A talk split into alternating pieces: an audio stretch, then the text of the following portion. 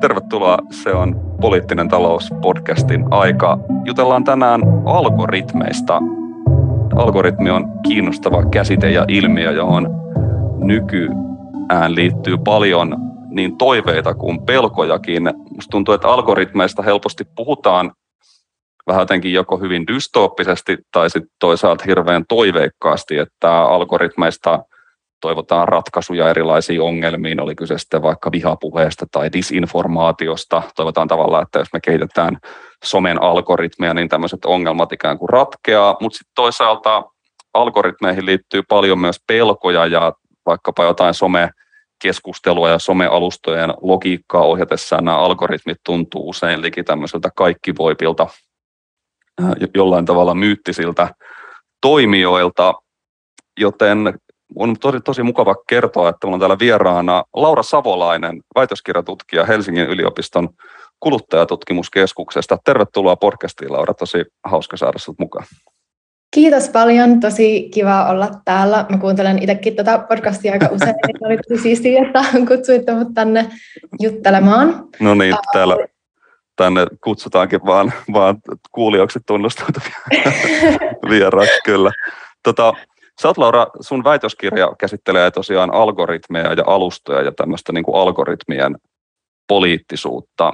Niin ehkä voisi aloittaa tällaisella niin kuin peruskysymyksellä, että, että algoritmi on myös kiinnostava käsite, että tästähän liittyy paljon tällaista hypeä ja kuten tuossa äsken vähän niin kuin ryhmittelinkin, niin toisaalta tällaisia niin kuin jonkinlaisia pelkoja, mutta mitä, mitä Laura algoritmit oikeastaan on ja mitä, mitä algoritmit tekee? Pystyt sä antamaan jonkinlaisen määritelmän sille, että mistä me puhutaan, kun me puhutaan algoritmeista?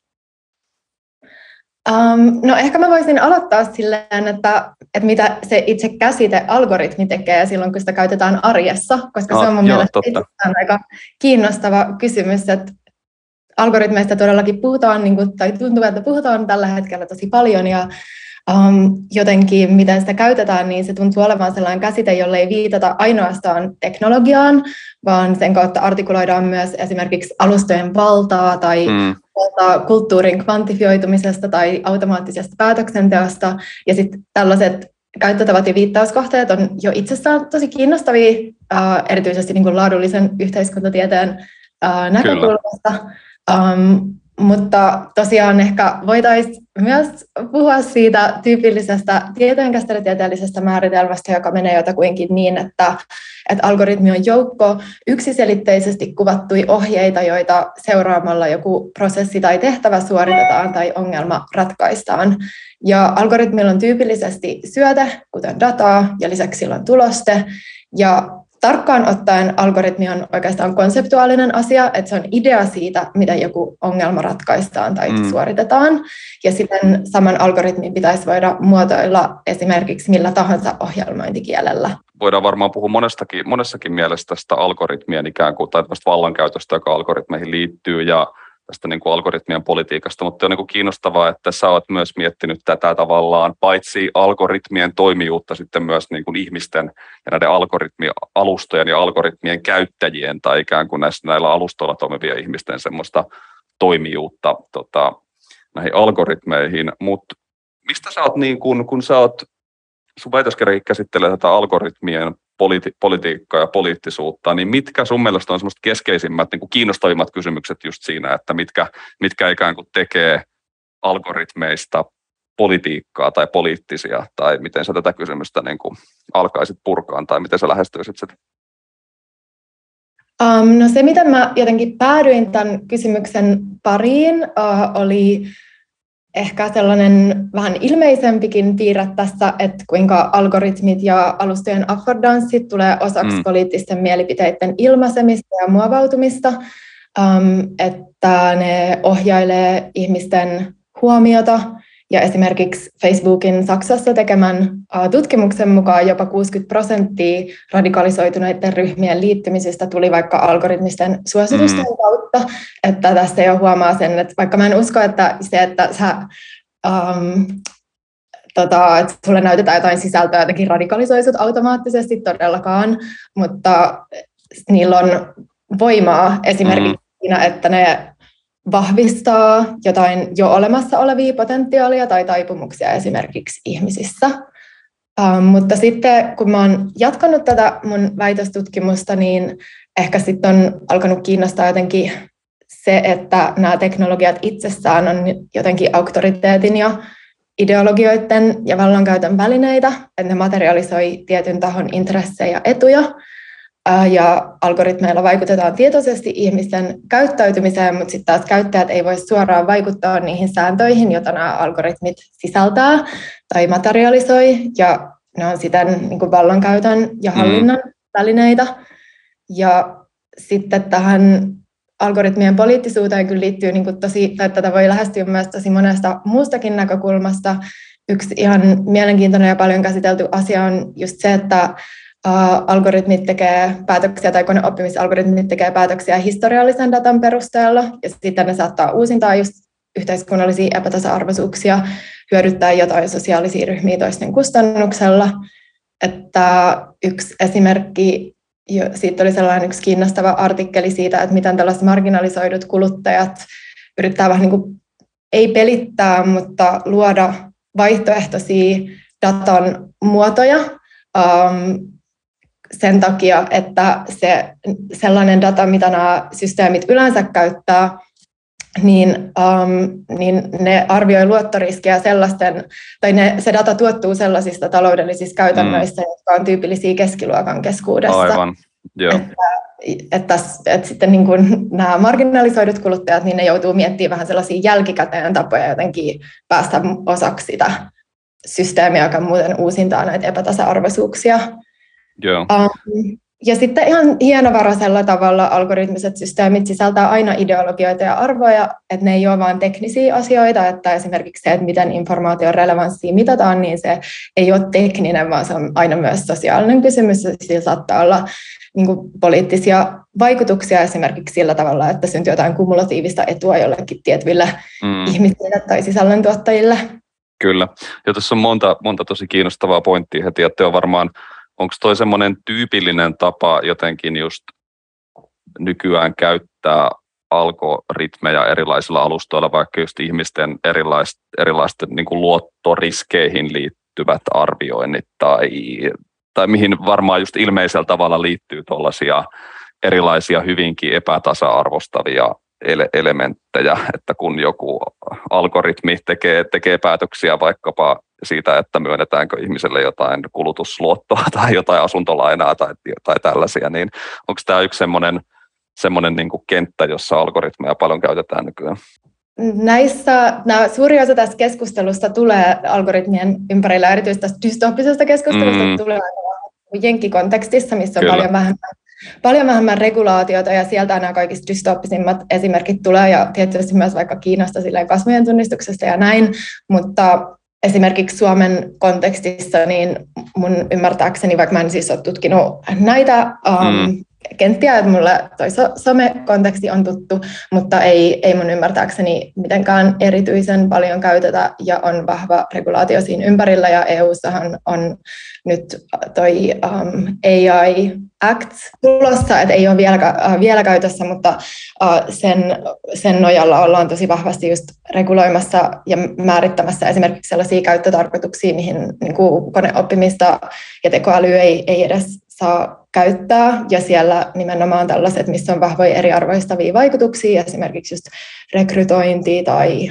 mun mielestä olisiko ollut vakuutuksetkin, ja tällaiset asiat, niin on sellaisia määritelty korkean riskin systeemeiksi ja on niin kuin hyvin reguloituja, että tällainen ajatus tai tällainen dystopian narratiivi, niin pitää muistaa, että se ei kuvaa sitä teknologiaa yleisesti, vaan teknologia on aina kontekstuaalista ja se yhteiskunta siinä ympärillä muovaa sitä, että, että millaiseksi se muodostuu. Sä oot tutkinut, kuten tuossa sanoit, niin sä oot enemmän just niin tutkinut algoritmeja tavallaan niin somen kontekstissa. Ja tähän kanssa tässä nyt ehkä jälleen senkin uhalla, että mennään ehkä taas vähän tähän uhka, uhkapuhe tota, tarinaan, mutta senkin uhalla – niin tietysti meillä on hyvin tuttua se, se ikään kuin kritiikki, että nämä somealustat pyrkii maksimoimaan sitä ihmisten osallistumista ja sitä niillä vietettyä aikaa.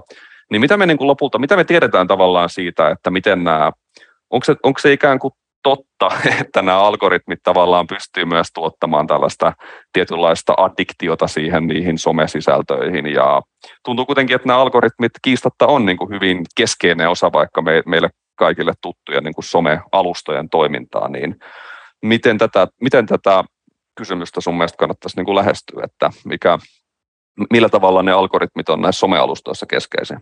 Mun mielestä aika usein, kun puhutaan algoritmeista, niin puhutaan just nimenomaan um, tästä addiktiosta ja jotenkin mm sellaisesta nautinnollisista kokemuksista ja sitten siihen liittyy ehkä se suosittelu.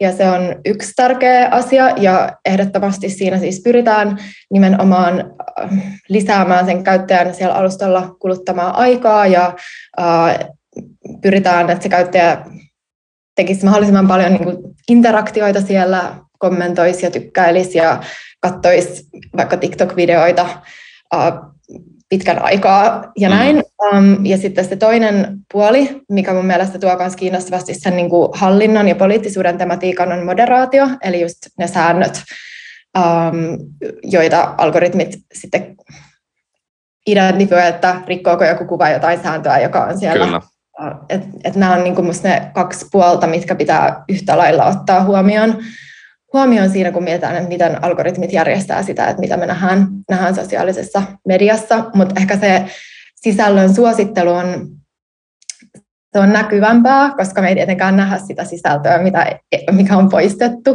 mm. niin sitä ei välttämättä tule sitten ajatelleeksi, ellei itse ole sellainen ihminen, jonka omaa sisältöä on moderoitu. Mutta mä tykkäsinkin tuosta sun kysymyksestä, että voisiko algoritmeja ajatella niin kuin digitaalisen uh, tai ikään kuin digitaalisen, niin kuin, digitaalisena järjestyssääntöinä. Mm, kyllä. Tämä oli mun mielestä kiinnostava kysymys, koska vallankäytön ja sääntöjen välillä on intiimi yhteys, mutta niin on myös algoritmien ja sääntöjen, um, koska algoritmit on sääntöperustaisia. Ja sitten esim. englannin kielessä sana rule viittaa sääntöön ja ruler hallitsijaan, että hallitsijat ovat aina tehneet sääntöjä. että jo Mesopotamian aikaan on ollut äh, lakikirjoja, joissa on kielletyt teot ja niiden hinta, hinta ja rangaistus. Ja sitten taas myöhemmin tällainen ideaalinen byrokraattinen hallinto on toiminut nimenomaan sääntöpohjaisesti ajatuksena, että sääntöjen avulla voidaan tehdä, rationalisoida hallintoa ja tehdä siitä legitiimimpää. Um, ja sitten, kuten sanottu, niin algoritmien ja sääntöjen välillä on myös intiimi yhteys. Ja somessa algoritmit, kuten just puhuttiin, niin suosittelee ja poistaa sisältöä noudattaen niille annettuja ohjeita tai sääntöjä. Mm. Ja algoritmeja onkin lähestytty tällaisina täydellisinä tai ideaalityypillisinä byrokraatteina, että tästä näkökulmasta voisi ajatella, että nämä yritykset luo ne järjestyssäännöt, um, jotka käyttäjät hyväksyy allekirjoittaessaan käyttöehdot. Ja sitten nämä algoritmit ei ole sääntöjä, vaan pikemminkin sellaisia väsymättömiä byrokraatteja, jotka laittaa ne mm. säännöt täytäntöön. Um, Kyllä. Sitten tässä on sellainen mielenkiintoinen twisti, että kun nämä algoritmit tekee näin, uh, niin koska ne käyttää koneoppimista, niin käytännössä ne luo niiden omia sääntöjä uh, datan perusteella, um, päätöksentekoperiaatteita esim. että millä perusteella joku sääntö tulee luokitelluksi ei-hyväksyttäväksi, mutta nämä on matemaattisia sääntöjä, että ne ei välttämättä käänny sosiaalisesti tai inhimillisesti merkityksellisiksi käyttäytymissäännöiksi. Eli jotenkin tuntuu, että tässä on kyse sellaisesta vallankäytöstä, joka helposti tuntuu karkaavan vallankäyttäjältä tai näiltä alusta yrityksiltä mm. itseltään, että ei välttämättä tiedetä, että minkä takia joku algoritmi päätti tuolla tavalla tai toisella tavalla. Niin, niin, että niillä ikään kuin voi tavallaan ajatella, että niillä, alko, niillä alkaa olla jotenkin aika kiinnostavaa toimijuutta niillä algoritmeilla, joka ehkä vähän karkaa sitä ajatusta, joka sillä koodarilla tai sen algoritmi jotenkin kirjoittaneella insinöörillä on ehkä ollut, että, että me ei välttämättä oikein tiedetä, että miksi tämä on tehnyt, miksi tämä on toiminutkin näin, toi on tosi jännä.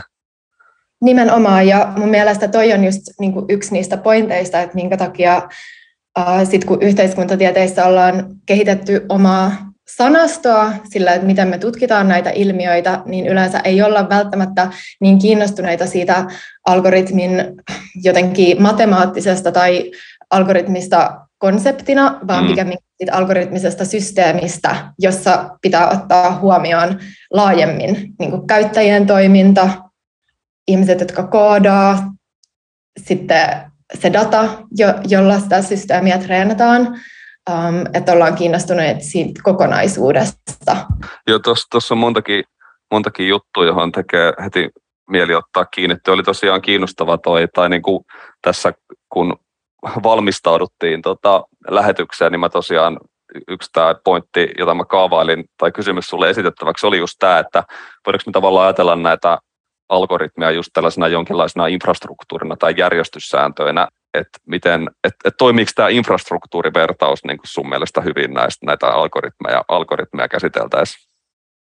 No infrastruktuurivertaus on Musta tuntuu välillä, että mediatutkimuksessa kaikki on niin kuin infrastruktuuria, ja sitten siinä on just se vaara, että jotenkin tota, vähän niin kuin se merkitys siltä termiltä katoaa, mutta mm. ehdottomasti mä ajattelen, että infrastruktuuria siinä mielessä, että ne on osa sitä sellaista materiaalista pohjaa, jonka päällä informaatio kiertää, jonka päällä me toimitaan, ja ne on usein, algoritmit on usein aika näkymättömiä, että me ei välttämättä kiinnitä niihin huomiota, ellei me saada vaikka huonoa suositusta tai jotain tällaista. Um, Mutta ehkä se siinä infrastruktuurissa mun mielestä ehkä vielä kiinnostavampi um, puoli siinä metaforassa on se, että infrastruktuuri ei ole ainoastaan just jotain, mikä on vaan toiminnan alla tai taustalla, mm. vaan se on myös niin kuin teknologiseen verkostoon, joka palvelee jaettuja tarpeita ja jolla on julkista arvoa tai merkitystä. Ja kun somealustat on kasvanut yhä suuremmiksi, niin yhteiskuntatieteilijät ja muutkin digitaaliset alustat, niin yhteiskuntatieteilijät on alkanut puhua niistä nykypäivän infrastruktuureina, että ne on ihan keskeinen osa julkista keskustelua, tiedonkulkua ja myös yhä useammin esimerkiksi ihmisten työvälineitä, ja tekee, ne tekee päätöksiä, jotka koskettaa meitä myös kansalaisina, että ei ainoastaan, ei ainoastaan vaikka asiakkaina tai kuluttajina, että esimerkiksi Facebook on poistanut jostain maissa vaikka oppositiota kannattavien mielenosoitustapahtumia mm. terroristisina, ja sitten vaikka kysymykset sananvapaudesta tai yksityisyydestä, joista nämä alustat tekee koko aika päätöksiä, niin on tosi keskeisesti poliittisia. Ja sitten muun muassa näistä syistä tavallaan ei voi ajatella alustoja vaan tällaisten taloudellisten metaforien kautta. Ja sitten tämä inframetafora minusta on ihan kiinnostavan kulman siihen niin niiden yhteiskunnallisten puolien ja piirteiden uh, mm.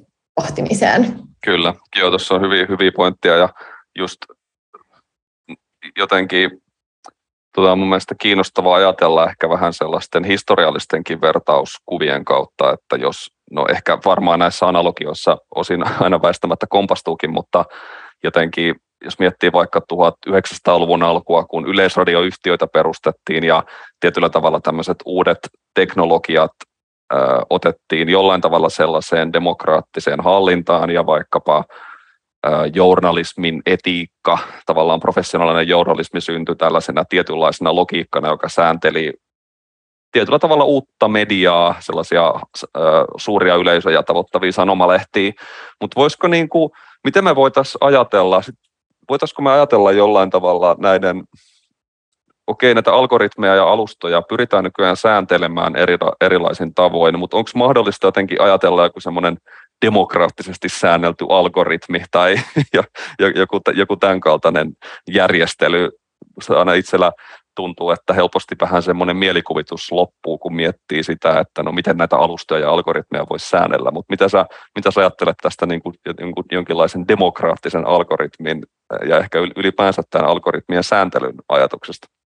Um, niin, no mun mielestä toi on silleen kiinnostava kysymys, kun Musta tuntuu, että varsinkin jos miettii vaikka sosiaalista mediaa, niin se, miten ne algoritmit siellä esimerkiksi suosittelussa toimii, niin niistä tuntuu olevan aika universalistinen logiikka, ja sehän se on, mm. että se on globaali alusta, että sitten tuntuu, että jotenkin miten sitten luoda sellainen systeemi, jossa olisi tilaa silleen, jotenkin kontekstuaalisille arvostuksille ja sellaisille pluralismille, jonka ajattelee olevan jotenkin keskeistä demokraattisessa kulttuurissa, uh, mutta ja siis yleisesti ottaenhan nämä algoritmiset systeemit ja algoritminen hallinta on kehittynyt paljon nopeammin kuin meidän normisto ja regulaatio niiden ympärillä, ja se on varmaan yksi syy, miksi se mielikuvitus tuntuu loppuvan, koska ne ei ole kehittynyt käsi kädessä, että ne on kasvanut niin nopeasti, että ne ohjailee ihmisten toimintaa ja arkipäivää ympäri maailman, mutta sitten ne logiikat, joiden perusteella ne tekee, niin, niin painaa vasten keskeisiä kulttuurisia ja oikeudellisia ajatuksia ja arvoja, kuten just, että mistä puhuttiin, että, että sääntöjen tulisi olla jotenkin ymmärrettäviä tai läpinäkyviä, mm. läpinäkyviä jotta vallankäyttö olisi, olisi legitiimiä. Um, mutta tähän regulaation tarpeeseen on kyllä herätty, um, ja tietenkin, koska algoritmeja käytetään tosi moniin eri tarkoituksiin, monilla eri aloilla, niin sellaisen yleispätevän regulaation kehittäminen on haastavaa, mutta puhuttiin just tuosta AI-actista, joka on eka horisontaalinen tekoälyn regulaatioehdotus, ja sitten taas nyt tähän, tähän EU-ssa tota Digital Services Act ja Digital Markets Act um, lakipaketteja, jotka on, uh, tulee kokonaisuudessaan voimaan seuraavan parin vuoden aikana, mm. ja niiden avulla pyritään reguloida just ennen kaikkea sisältöä ja kilpailuja, kilpailua, että ihmisille halutaan antaa enemmän kontrollia sen suhteen, mitä ne näkee alustoilla, um, ja sitten nä, tässä regulaatiossa kanssa tunnistetaan nämä isoimmat alustat, että ne määritellään alustoiksi, joilla on EU-alueella yli 45 miljoonaa käyttäjää, uh, ja ne määritellään tällaisiksi portinvartioiksi digitaalisissa ekosysteemeissä ja niille tullaan asettaa enemmän vaatimuksia. Esimerkiksi, että niiden tulisi just um, luovuttaa viranomaisille enemmän tietoa niiden algoritmeista. Um, ja tämä on mun mielestä yksi tapa, missä, miten yritetään altistaa demokraattiselle tarkkailulle että niin kuin EU, EU-tasolla. Ja Kyllä. mä ajattelen, että demokraattinen tarkkailu tarkoittaisi vaikka sitä, että jokaisella käyttäjällä pitäisi jotenkin olla ymmärrystä ja tietoa siitä lähdekoodista esimerkiksi, vaan että olisi jotain niin kuin välittäviä viranomaisia ja instituutioita, jotka ajaisivat niin kuin yhteistä hyötyä näissä asioissa. Jotenkin tässä keskeinen kysymys on myös luottamus, että ei ehkä tällä hetkellä me ei luoteta näihin sosiaalisen median mm. yrityksiin mm. ehkä instituutioina niin paljon, että mä en ajattele itse, että se ongelma olisi välttämättä se algoritmien tekninen läpinäkymättömyys tai tekninen kompleksisuus edes, koska mehän eletään yhteiskunnassa, joka on tosi niin kuin teknologisesti välittynyt ja on tosi paljon kompleksia teknologiaa meidän ympärillä, mutta me jotenkin luotetaan niihin instituutioihin sen takana. Et ehkä se kysymys on enemmän just se, että ne päätöksentekoprosessit, ne ihmiset, ne intressit näiden alustojen ja näiden ekosysteemien rakentumisen taustalla, joita myös nämä algoritmit ja affordanssit heijastelee, niin on vieraita käyttäjille ja potentiaalisesti eroaa meidän omista intresseistä ja sitten herättää epäluottamusta, niin um, ehkä se toisi jotain välittäviä instituutioita ja jotain luottamusta niihin niin prosesseisiin siis siinä taustalla. Et ehkä mä lähtisin miettimään sitä sen sijaan, että mä miettisin, että okei, mikä olisi se lopputulos.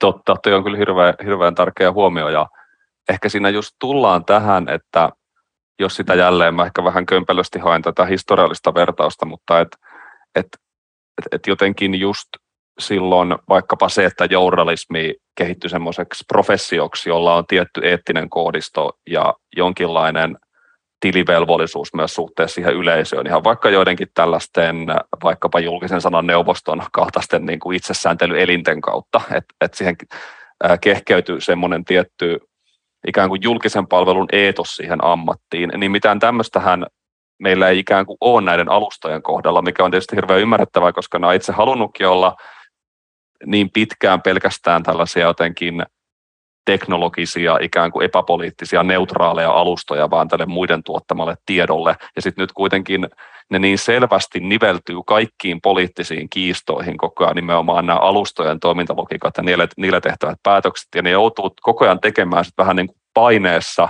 kertaluontoisesti hirvittävän jotenkin tosi merkittäviä poliittisia päätöksiä, mutta sitten kaikille on vähän epäselvää, että okei, että mikä se ohjenuora ikään kuin on, tai että minkä, minkä perusteella niitä tehdään, tai siis on, on varmasti siis alustoilla, en kiistä, etteikö ole näitä erilaisia julkilausumia ja, ja ikään kuin terms of conditioneita ja käyttäytymisohjeita, joiden mukaan pitää toimia, mutta siihen varmaan liittyy vähän tätäkin, että et, et, et, me on on vaan haluttu niin pitkään nähdä ne vaan tämmöisenä teknologisena alustoina, jolta ei oikein voi ehkä odottaakaan. Te ei ole totuttu ajattelemaan sitä niin kuin tällä tavalla, että niiltä voisi odottaa tällaista, tällaista samanlaista toimintaa, kun me odotetaan vaikka ammattimaiselta mediayhtiöltä. Että se on just varmaan niin kuin sanoit, että kyse, kyse on laajemmasta ilmiöstä kuin vaan siitä koodin läpinäkyvyydestä, vaan yleensä ylipäänsä sitä algoritmisesta kulttuurista ja sitä alustojen toimintakulttuurista ja tästä koko, koko ikään kuin laajemmasta kysymyksestä.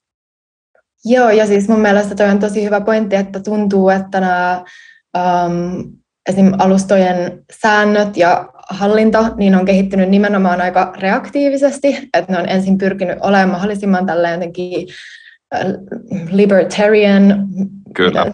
sanotaan suomeksi, mä nyt yritän lausua tuota suomeksi, mutta kuitenkin tällaisia vapaita ja ei ole sääntöjä ja kaikki saa tulla ja sitten ollaan huomattu, että itse asiassa, että, että ei todellisuus toimi näin, että me joudutaan isoihin ongelmiin ja on disinformaatiota, on kaikenlaista laittomuutta ja on häirintää ja näin eteenpäin, niin sitten nämä on jotenkin kehittynyt aina, musta tuntuu aika reaktiivisesti tai silleen niin kuin suhteessa tällaisiin käytännön ongelmiin ja miten me voidaan fiksata. Tämä yleensä aika teknologinen fiksi keksitään ja sitten lopputulos on joku kokonaisuus, joka jotenkin toimii, mutta sitten ei oikein osata sanoa, että mitä arvopohjaa se oikeastaan edustaa. Ja just ehkä siihen kanssa liittyy se niin kuin luottamuksen puute, että se on ollut aika sellainen reaktiivista se kehittyminen sen sijaan, että se olisi proaktiivista. Ja nyt me ollaan sitten jotenkin ongelmissa ja mun mielestä se keissi, kun mä en nyt ole seurannut tätä sen enempää, että mä en tiedä, että missä kohdassa se on nytten, mutta äh, kun Elon Musk halusi ostaa Twitterin, ja mm. yksi syy, että minkä takia hän halusi äh, ostaa sen, tai ainakin julkisesti kerrottu syy oli se, että hän haluaisi tehdä tästä alustasta, käytti sanoja maksimaalisesti inklusiivisen ja luotetun, yeah. poistamalla tai lieventämällä sitä sisällön moderaatiota Just tosi näin. Ja sitten taas Twitterin työntekijät oli silleen, että ei, että ei näin, että sitten me ollaan niin kuin takas kymmenen vuotta sitten niin kuin samassa tilanteessa kuin silloin, ja meillä on taas samat ongelmat. Ja mun mielestä jotenkin tämä esimerkki kuvaa ehkä aika hyvin sitä, että kuinka alussa me tunnutaan olevan siinä julkisessa keskustelussa, että miten tätä alustojen algoritmista hallintaa, vaikka moderaatiokäytäntöjä voisi parantaa tai tehdä paremmaksi. Kyllä. Joo, toi on kiinnostava tuo Twitter-esimerkki, ja mä vaikka mietin sitä sit ihan vaan sitä pää, päätöstä aikoinaan potkia se Trump pois sieltä alustalta. Ja siinähän just ikään kuin tullaan tähän, että niin kuin hyvin kuvasit tuossa, että ensi ollut semmoinen niin kuin libertaarinen ihanne siitä, että on ikään kuin tämmöinen joku ajatusten vapaa markkinapaikka, jossa kaikki saa toimia kuten haluaa.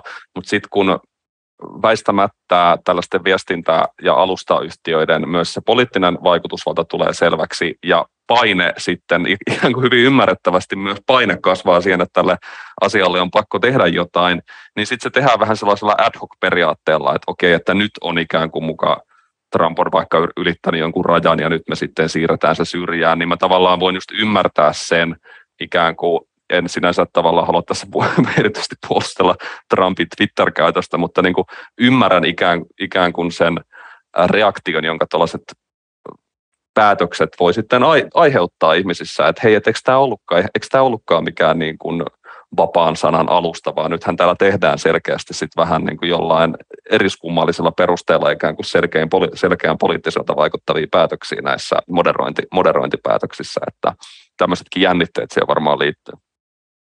Ehdottomasti, että se on just sillä aika kontingenttia ja sitten se on myös helppo uh, myös silleen, mikä sana, niin kuin ase, aseellistaa tavallaan nuo mm, päätökset. Kyllä.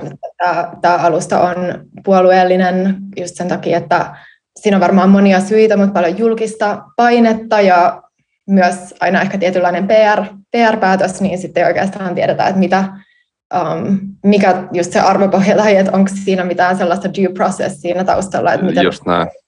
tehdään, että ja si, si, sellaisessa tapauksessa jotenkin kanssa julkinen keskustelu, mitä, mitä näillä alustoilla käydään, niin voi jotenkin aina sanoa, jos haluaa jotenkin asellistaa, niin että, että tämä, ei, tämä ei kuvaa sitä todellista julkista mielipidettä, että nämä mm. alustat on, on puolueellisia ja ne moderoi pois niin kuin meidän äänen. Ja sitten Kyllä. tulee se, että mitä, mitä se keskustelu siellä oikeastaan kuvaa ja miten se pitäisi ohjata meidän poliittista päätöksentekoa. Just näin.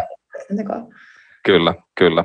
Joten on jotenkin kiinnostavaa, että silloin no, tämä ei ole tietenkään enää mitenkään uusi ajatus, mutta ehkä vielä just silloin kymmenen, reilu kymmenen vuotta sitten se tällaisten alustojen ikään kuin demokraattinen potentiaali just liittyi tähän niiden kykyyn jotenkin levittää sitä sananvapautta ja sitä kautta myös sitten haastaa tämmöiset totalitaari, niin kuin autoritaariset ja totalitaariset hallinnot eri, eri maissa ja ikään kuin demokratisoida ne t- tällaisilla tai niin kuin tällaisten käytäntöjen kautta, niin nythän tämä on jotenkin ihan jännästi täysin tavallaan keikahtanut ympäri, että, että, että nyt, niin kuin ne, nyt tämä on hyvin mennyt taas hyvin dystoppiseksi tämä kieli, jolla me puhutaan alustoista, että me nähdään ne pikemminkin tällaisina demokraattista järjestystä uhkaavina, uhkaavina voimina tällä hetkellä mm-hmm. pikemminkin kuin minkäänlaisina jotenkin demokratia, demokratia-airueena, että tämä jotenkin jännä tämä 180 asteen muutos, joka tässä on tapahtunut myös. Ehdottomasti, ja mun mielestä toi on myös jotenkin tosi paljon yhteiskunnallisessa ja kulttuurisessa keskustelussa ja ajatuksessa teknologiasta just tuntuu, että on noin kaksi vaihdetta, mm. että joko se optimistinen ja sitten tässä on tosi dystopinen, että ne jotenkin värittää tosi vahvasti sitä, sitä, mitä me jotenkin nähdään, mutta ei ehkä pitäisi antaa sen kuitenkaan liikaa, liikaa se. tehdä niin, koska sitten taas jää jotenkin pois katseesta ne, ne tavat, millä sosiaalinen mediakin voi vaikka olla todella emansivoivaa joillekin ihmisille.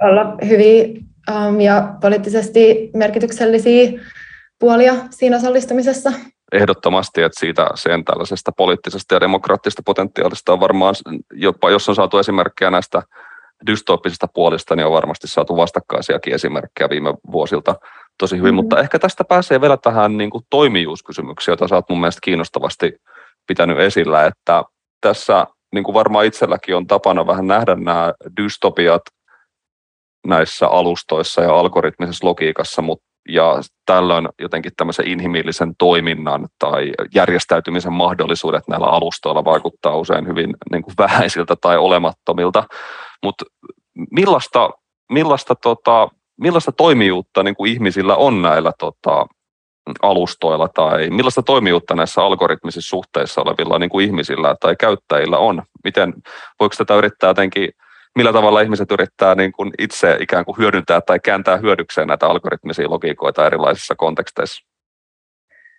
No, usein näissä keskusteluissa toimijuudessa suhteessa algoritmeihin ja tällaisessa arkipäivän toimijuudesta niin korostuu tällainen ajatus taktisesta toiminnasta, Deserteaulla on tällainen tunnettu distinktio strategioiden ja taktiikoiden välillä, ja hänen mukaansa strategiat on sellaisia viitekehyksiä ja proseduureja, joiden avulla dominoivat poliittiset ja taloudelliset systeemit ja instituutiot käyttää valtaa ja luo järjestystä, ja algoritmeja voisi ajatella just tällaisina strategioina tai strategisina välineinä.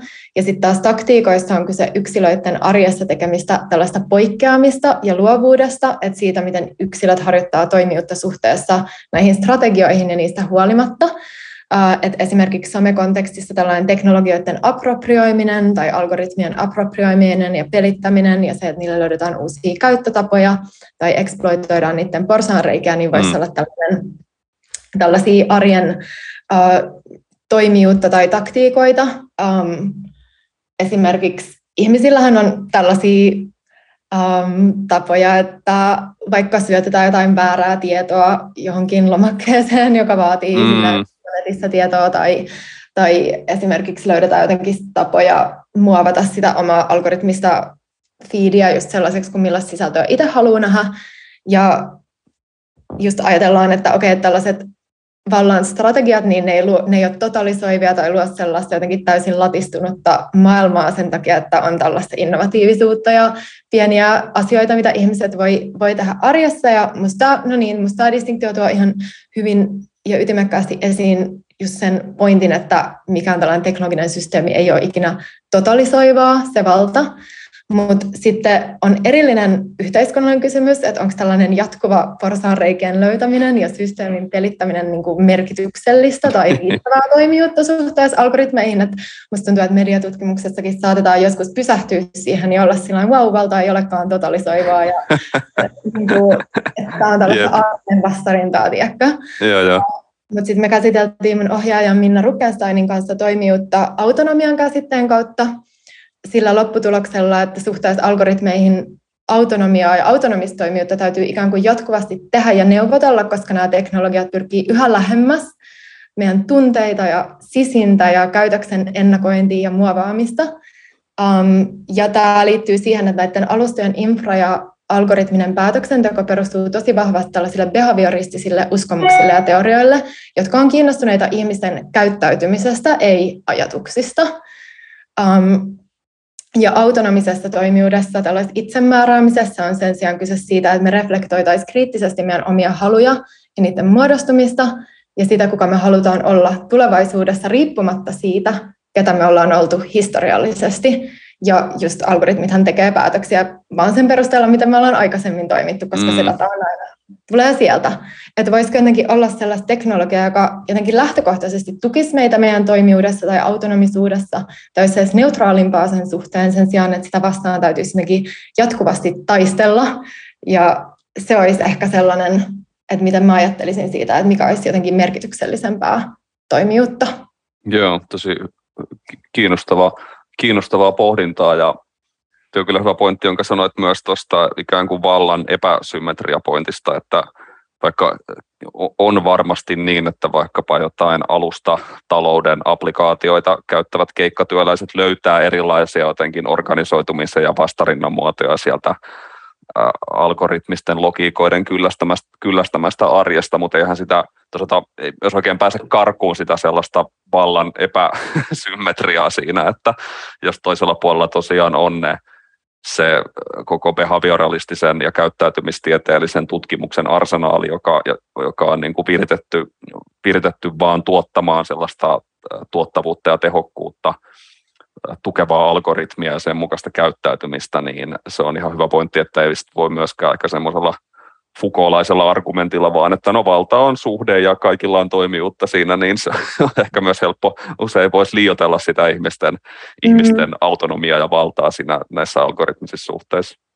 Nimenomaan, ja just vaikka alustatyöntekijöiden keskuudessahan on alkanut näkymään paljon enemmän niin kuin kollektiivista organisoitumista, just sen takia, että tällaiset yksilökeskeiset taktiikat ei, ei riitä, mutta sitten tässä onkin just mielenkiintoista, että eihän tällaista ehkä näy sillä sosiaalisen median kontekstissa, vaikka se on myös valtasuhde just sen alustan ja käyttäjän välillä, mutta ehkä tämä liittyy siihen, mistä vähän puhuttiin tuossa aikaisemmin. Mä en tiedä, että nauhoitettiinko me silloin vielä, mutta just, että tällaisen kollektiivisen subjektiviteetin luominen on aika vaikeaa, koska nämä alustat puhuttelee käyttäjiä ennen kaikkea yksilöinä personalisaation kautta. Että just, että mitä edes just vastustaa, kun sä tiedät ainoastaan sen, että miten se jotenkin kohtelee se systeemi sua, mm. ei välttämättä, että, että miten, miten muita. olla sellaista, sellaista kollektiivista somekäyttäjien organisoitumista, että joku yleinen somelakko varmaan tulee niin tällaisena 1900-luvun teollisesta yhteiskunnasta kumpuavana strategiana mieleen, että tässä pitäisi kieltäytyä näiden alustojen käytöstä ainakin muutamaksi viikoksi. Ja siis kyllähän, eikö tässä ollut sellainen joku joukkopako Facebookista, oli joku sellainen hashtag leave Facebook, tai mä en muista, mm. mikä se hashtag oli, ja olisiko se ollut Cambridge Analytica vai minkä skandaalin jälkeen, mutta ei sekään niin kuin kovin uh, menestyksekäs niin. ollut silloin kollektiivisen toiminnan muotona, että jos sieltä on ihmiset lähtenyt tai käyttäjät vähentynyt, niin pikemminkin kyse on sit siitä, että nuoremmat ihmiset on eri alustoilla. Ne on muilla alustoilla, jep, totta, jep. Kyllä. Mitäs tota, toinen tämmöinen iso käsite on tietysti tämä niinku dataistumiseen tai tähän datafikaatioon liittyvä keskustelu, että et, niin kuin säkin olet tässä kuvannut, niin tietysti se algoritmien ja alustojen tavoite on niin kuin generoida sitä dataa ja sitten käyttää sitä myös sen, sen niin kuin algoritmin opettamiseen ja virittämiseen, niin mitä, mitä, käsit, mitä ikään kuin näkymiä tämä dataistumisen käsite tai datafikaation käsite on niin kuin sulle tutkijana avannut, tai miksi se on, miksi se on hyödyllinen ja tärkeä käsite? No, datafikaatio siis viittaa prosesseihin, joissa yhä useammasta elämän osa-alueesta ja käytännöistä tehdään dataa tuottavaa. Ja sitten tätä dataa ja digitaalista informaatiota voidaan käyttää moniin eri tarkoituksiin yksilötasolta, niin kuin esimerkiksi self-trackkaamisesta yrityksiin. Ja yhteiskuntatieteilijät on ehkä yleensä kritisoinut datafikaatiota ja yleisemmin tämä liittyy tällaiseen kvantifikaation kritiikkiin siitä, että se on redusoivaa, jotenkin latistavaa ja painottaa ainoastaan tällaisten helposti kvantitatiiviseksi informaatioksi kääntyvien asioiden arvoa. Ja datafikaatio liittyy tietty datatalouteen, ajatukseen ja käytäntöihin, joissa data on taloudellisesti arvokasta resurssia. Ja tämä liittyy alustavaltaan vahvasti sen takia, että tämä alus, niin kuin näiden isoimpien alustojen niin kuin Facebook, Google, Amazon, Apple, niin niillä on sellainen asema näissä digitaalisissa ekosysteemeissä, joissa ne pelkästään niin kuin ne ei kerää ainoastaan dataa ihmisiltä, jotka on niin kuin, tämän heidän oman alustan käyttäjä, vaan ne pystyy keräämään dataa myös niistä kaikista muista yrityksistä ja nettisivuilta ja applikaatioista, jotka kytkeytyy niiden omiin palveluihin. Mm. Ja silloin se on mun mielestä mielenkiintoista, että esimerkiksi sellaisetkin ihmiset, jotka ei käytä Facebookia, niin ne kuitenkin um, Facebookilla kuitenkin voi olla heistä dataa. Eli toisin sanottuna, kun me käytetään internettiä, niin me uh, tiedostamattamme niin usein kontribuoidaan tällaisiin niin prosesseihin ja systeemeihin, jotka lujittaa näiden tiettyjen alustojen infrastrukturaalista asemaa, niin se on mun mielestä yksi niin kuin kiinnostava um, näkymä, jonka tämä datafikaation, datafikaation käsite avaa. Ja se myös liittyy mun mielestä tähän käyttäjän toimijuuteen suhteessa uh, tähän alustavaltaan, että esim. Mirko Schaffer käyttää, no vähän mä tästä jo puhuin, mutta tällaista termiä kuin implisiittinen osallistuminen, eli että me just pönkitetään näiden alustojen asemaa ilman, että me välttämättä huomataan sitä. Mm. Eli se, että tässä on tällainen jännite sellaisen eksplisiittisen emansipaation välillä silloin, kun me ilmaistaan itseämme ja meidän yksilöllisyyttä, me muodostetaan jotain strategisia uh, yhteisöjä, niin kuin aktivismia, näin, ja sitten samaan aikaan taustalla hyrrää tällainen koneisto, joka jatkuvasti ryhmittelee meitä kohdeyleisöksi mainostajille tosi intiimienkin ja henkilökohtaisten dataksi kääntyvien piirteiden perusteella että on tällainen eksplisiittinen emansipaatio, ehkä implisiittisempi eksploitaatio jotenkin, kun me käytetään sosiaalista mediaa. Yksi juttu vielä, mikä liittyy tähän niin dataistumiseen, on se, että just sanotaan, että me tavallaan maksetaan meidän datalla, kun me käytetään sosiaalista, sosiaalista mediaa, ja Uh, Sitten näiden alustojen mukaanhan tämä algoritminen suosittelu just ajaa kuluttajan asemaa sen takia, että sen mm. avulla kuluttaja saa sitä eniten kiinnostavaa informaatiota ja tietoa ja, ja sisältöä, mutta sitten kriitikot puhuu tämän datankeruun näkökulmasta, niin, uh, niin he on sitä mieltä, että tämä dataintensiivinen algoritminen suosittelu, vaikka se tuottaisi jotain mielihyvän kokemuksiakin välillä, niin se itse asiassa on kuluttajan intressin vastaista, koska se rapauttaa yksityisyyttä ja sitä kerätään paljon enemmänkin kuin mitä tähän pelkkään suositteluun tarvittaisiin. Et yleensähän määräävän markkina-aseman väärinkäyttöä mitataan sen palvelun tai tuotteen hinnan perusteella, mutta sitten monet sanoo, että itse asiassa meidän pitäisi just um, ajatella, että nämä alustat velottaa meiltä kuluttajina ihan liikaa dataa suhteessa siihen palveluun tai hyötyyn, hyötyyn mikä me saadaan. Mutta joo, että ehkä mikä näitä näkymiä kaikkia yhdistää, on ehkä just se ajatus siitä datafikaatiosta ja näin, mikä tapahtuu sen meidän niin kuin, toiminnan jotenkin taustalla tai alla, mm. ja siihen liittyy poliittisia ja vallankäytön um, piirteitä, jotka ei ole välttämättä meille eksplisiittisiä. Toinen musta aspekti, ja se ehkä myös liittyy tähän toimijuuskysymykseen, joka on kiinnostavaa, on se, että kuinka kanssa data ja metriikat on niin kuin kans tosi keskeinen osa niin kuin yksilöiden omaa toimijuutta esimerkiksi just siinä mielessä, että vaikka TikTok ja Instagram ja tällaiset alustat, niin ne tarjoavat tosi paljon mahdollisuuksia käyttäjille itse asiassa uh, niin kuin tutkia sitä, että, että miten, uh, millaisia tällaisia engagement-metriikoita ne saa ja sitten tavallaan niin kuin jopa voimaannuttaa näitä mm. ihmisiä uh, tulemaan entistä paremmiksi sisällöntuottajiksi. Et se ei, niin kuin, ja se on tietty myös vallankäyttöä, se on ehkä enemmän just sellaista niin kuin positiivista, energisoivaa vallankäyttöä, eikä sellaista niin kuin rankaisevaa tai jotenkin exploitoivaa ainoastaan, mutta se, se puoli ehkä jää vähän jotenkin um, alikorostetuksi tässä, mm, ja kyllä. se liittyy tuohon, mitä sä itse asiassa uh, kysyit siitä niin kuin emansipatorisesta puolesta. Joo. Et se oli mun mielestä myös niin kuin, aika kiinnostava um, kysymys, um, että tähän algoritmiseen hallintaan tuntuu liittyvän tällainen emansipatorinen eetos myös samaan aikaan, että se päätöksenteko tuntuu tehokkaalta ja jopa tasa-arvoiselta. Joo, se oli ehkä se, tota, mielestäni hyvin kuvasit tuossa alussa sitä ja vertasit sitä, sitä algoritmia vähän niin kuin tällaiseen erehtymättömään niin kuin byrokraattiin, joka tekee niitä päätöksiä, vaan sen täysin jotenkin ennalta annetun koodiston pohjalta sortumatta mihinkään puolueellisuuksiin tai syrjintään jonkun ihonvärin tai sukupuolen tai joidenkin vammojen perusteella. Että minusta tämä on niin kuin kiinnostava semmoinen tietty juone tässä keskustelussa, että muista, mä en nyt muista sen yrityksen nimeä, mutta se oli muistaakseni joku A-studio, keskusteluohjelma tai vastaava, jossa käsiteltiin niin kuin näitä alustatalousilmiöitä, ja siinä oli jonkun tällaisen alustatyö startupin joku johtaja haastattelussa, ja hän just niin kuin puhuu mun mielestä tästä tosi kiinnostavasti, että, että, että ei tätä alustaan jotenkin, ei sitä kiinnosta, että, että mikä sun mikä sun etnisyys on, tai ei sitä kiinnosta ikään kuin sun tausta. Että sillä suorituksella on merkitystä ja hyvä työntekijä saa sitten hyvän palautteen ja sä voit antaa myös palautteen sille työnantajalle. Että, että musta tuntuu, että tähän ehkä usein myös liittyy tämmöinen niin kuin jännä tämmöinen emansipatorinen puhe tai emansipatorinen eetos näihin alustoihin ja algoritmeihin tietyllä tavalla.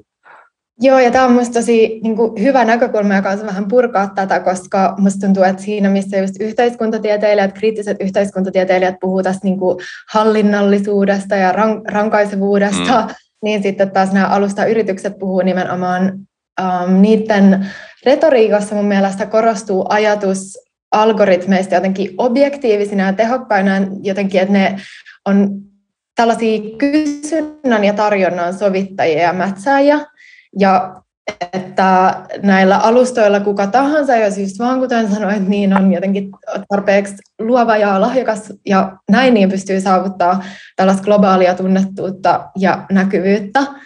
Um, Mutta sitten tietty sosiologin näkökulmasta, niin tällaisessa ajattelussa on näitä sudenkuoppia, koska kysyntää ja tarjontaa voidaan mätsätä tosi monien erilaisten mm. sääntöjen perusteella, ja tällä hetkellä se sääntö on just alustalla vietetty, vietetyn ajan maksimointi, ja sitten taas varmasti tosi moni meistä on sitä mieltä, että vaikka parhaat ja tärkeimmät kulttuuritieteet ei ole välttämättä ne maksimaalisesti viihdyttävät tai kouluttavat. Ja mm. sitten toisaalta taas, mitä liittyy tuohon emansipatoriseen puoleen, niin on, on se, että, että ihmiset ei aloita sisällön tuottamista mitenkään samalta viivalta, vaan digitaalisissa taidoissa on eroja, ja pääoma muilla kentillä kääntyy suosioksi sosiaalisessa mediassa, ja niin kuin sosiaaliset hierarkiat, ennakkoluulot ja etuoikeudet tulee myös toisinnetuksi näillä alustoilla, sekä yleiseen toiminnan kautta että myös näissä sisällön moderaation prosesseissa, että on ihan paljon paljon esimerkkejä siitä, että moderaatiokäytännöt um, osuu suhteettoman usein ihmisiin esimerkiksi ei-normatiivisissa kehoissa, ja sitten taas vaikka TikTok-käyttäjien keskuudessa on yleistynyt tällainen termi kuin pretty privilege, joka viittaa tällainen konventionaalisen kauneusideaalin mukaisten käyttäjien kokemaan niin kuin ikään kuin kilpailuetuun mm. algoritmisessa systeemissä. Että, mutta sitten tosi paljon musta niin kuin tutkimus ehdottaa niin kuin, mm. tai näkyy varsinkin tutkimuksessa käyttäjien kokemuksista ja sisällön, sisällöntuottajista, että se algoritmi ei ole mikään sellainen niin kuin objektiivinen asia, joka on siinä taustalla ja jonka jotenkin objektiivisuuteen ja toiminta voi luottaa, vaan että ihmiset yrittää niin kuin, niiden toiminnassa yhä enemmän palvella tätä algoritmia ja sen logiikkaa, ja sen sijaan, että some näyttäytyisi jonain vapaan itseilmaisun jotenkin meritokraattisena kanavana, niin se algoritminen alusta, niin näyttäytyy siellä käyttäjän käytännöissä enemmänkin jonain oikukkaana hallitsijana tai pomona, jonka säännöt ja mielialat muuttuu koko aika ja täytyy koko ajan jotenkin yrittää selvittää, että mitäköhän, mikä, mitäköhän niin tänään täytyy tehdä, että saisi sais näkyvyyttä. Niin. Ja tota, tällaiset kokemukset tuli aika vahvasti esiin, kun mä tutkin ihmisten kokemuksia tällaisesta shadow banning-ilmiöstä, joka on tietty niin kuin moderointi tekniikka tai enemmänkin käyttäjän sana tällaisille näkyvyyden, um, näkyvyyden rajoittamisen ja algoritmisen suosittelun rajoittamisen käytännöille, että jotenkin oli sellainen jatkuva epävarmuus siitä, että, että onkohan mun näkyvyyttä nyt rajoitettu ja minkä takia mulla oli eilen noin paljon näkyvyyttä ja tänään paljon vähemmän. Ja sitten yritetään jotenkin jatkuvasti jakaa ja pohtia niitä sääntöjä ja sitten toteuttaa niitä siinä omassa käytöksessä sen sijaan, että voisi vain jotenkin vapaasti ilmaista itseään ja jotenkin näyttää omia, omia taitojaan maailmalle. Myös toi koko niin emansipaatio-sana, niin jotenkin mä itse kanssa yhdistäisin sen enemmän johonkin sellaiseen just demokraattiseen mm. päätöksentekoon tai kollektiiviseen toimijuuteen, eikä just siihen, että yksilöinä nyt ollaan tällaisessa meritokraattisessa systeemissä hyvin niin kuin, emansipoituneena, että onko se sitten mitenkään niin kuin merkityksellistä jotenkin voimaantumista. Että kaiken kaikkiaan tämä algoritminen hallinta jotenkin emansipatorisena tuntuu minusta ehkä niin kuin uskomukselta tai, tai tarinalta, jota kerrotaan. Ja tällaista digitaalista työtä kuvataan usein sanalla, tai sanoilla hope labor tai aspirational labor, että on tällaisia niin menestystarinoita siitä digitaalisesta työstä tai kulttuurituotannosta, jotka saa niin kuin toiveikkaat ja yrittelijät mm. ihmiset osallistua tällaisiin systeemeihin, jotka on todellisuudessa arvolatautuneita ja pohjimmiltaan aika stratifioivia tai tosi stratifioivia, että, että joistain käyttäjistä joo voi tulla keskeisiä solmukohtia näissä sosiaalisissa verkostoissa ja ne voi saada siitä työpaikan ja hyvät tulot sun muuta, mutta suurin osa jää, jää niin kuin sinne periferiaan ja eniten hyötyy se alusta, joka sitä toimintaa välittää ja kerää ne mainosrahat. Mm, kyllä, kyllä. Joo, toi hy, hyvin, hyvin niin kuin tavoittaa tuon jännitteen, että, että silloin tällaista itsekin miettii, kun vaikka seuraa näitä jotain alustatalous- ja tällaisia digityökeskusteluja uuden työn muodosta, että välillä sitä jotenkin tietysti ajattelee, että ehkä, ehkä jollain vasemmistollakin joskus voi olla vähän sitä tendenssiä, että, että ikään kuin sivuutetaan ne varmaan ihan niin kuin aidotkin toiveet, joita ihmisillä liittyy niin kuin uusiin tapoihin tehdä töitä tai yrittää jotenkin toimia ikään kuin oma, omaehtoisesti, että ei, ei tavallaan kaikkia pitäisikään jotenkin väkisin ympätä siihen sellaiseen perinteiseen palkkatyö, palkkatyönormiin, että, että voisi ehkä just ajatella, että, että ehkä sitä voisi, että siinä on varmaan sellaisia ihan niin kuin aitoja vapauttavia elementtejä, mutta sitten ehkä just tämä tapa nykyään rakentaa se niin vahvasti näiden alustojen ja niiden tällaisen algoritmilogiikan päälle, niin sitten toisaalta on hyvin, hyvin niin kuin vieraannuttavaa just näistä sunkin, sunkin hyvin esittelemistä syistä. Joo, ja siis mun mielestä toi onkin itse asiassa niin kuin hyvä kysymys, että miten jotenkin mennään eteenpäin ja kehitetään myös sellaista niin kuin just työn ympärille regulaatio tai normistoa, kun se on se todellisuus, että niin monet ihmiset on mm. riippuvaisia näistä alustoista ei pelkästään tällaisista niin kuin alusta, niin kuin perinteisesti alustatyöalustoista, niin kuin Uber tai näin, mutta myös just vaikka sosiaalisessa mediassa, niin siitä näkyvyydestä, mutta ei sen niin kuin, mun mielestä tuosta näkökulmasta olla mitenkään niin kuin edes kauheasti ajateltu vaikka suosittelualgoritmien tai moderaation regulaatiota, että heitä itse asiassa saattaa olla tosi oikeita vaikutuksia ihmisten toimeentuloon vaikka, mm. että, että se tuntuu jotenkin aika um, tota, ongelmalliselta asialta, että jos sun sisältö demonetisoidaan esim. YouTubessa tai jos sun näkyvyyttä rajoitetaan tai jos vaikka Google muuttaa niiden algoritmia sillä tavalla, että sun yrityksen sivut ei enää näy siellä, niin sillä voi olla tosi suuria vaikutuksia. Et, Kyllä, joo, kyllä.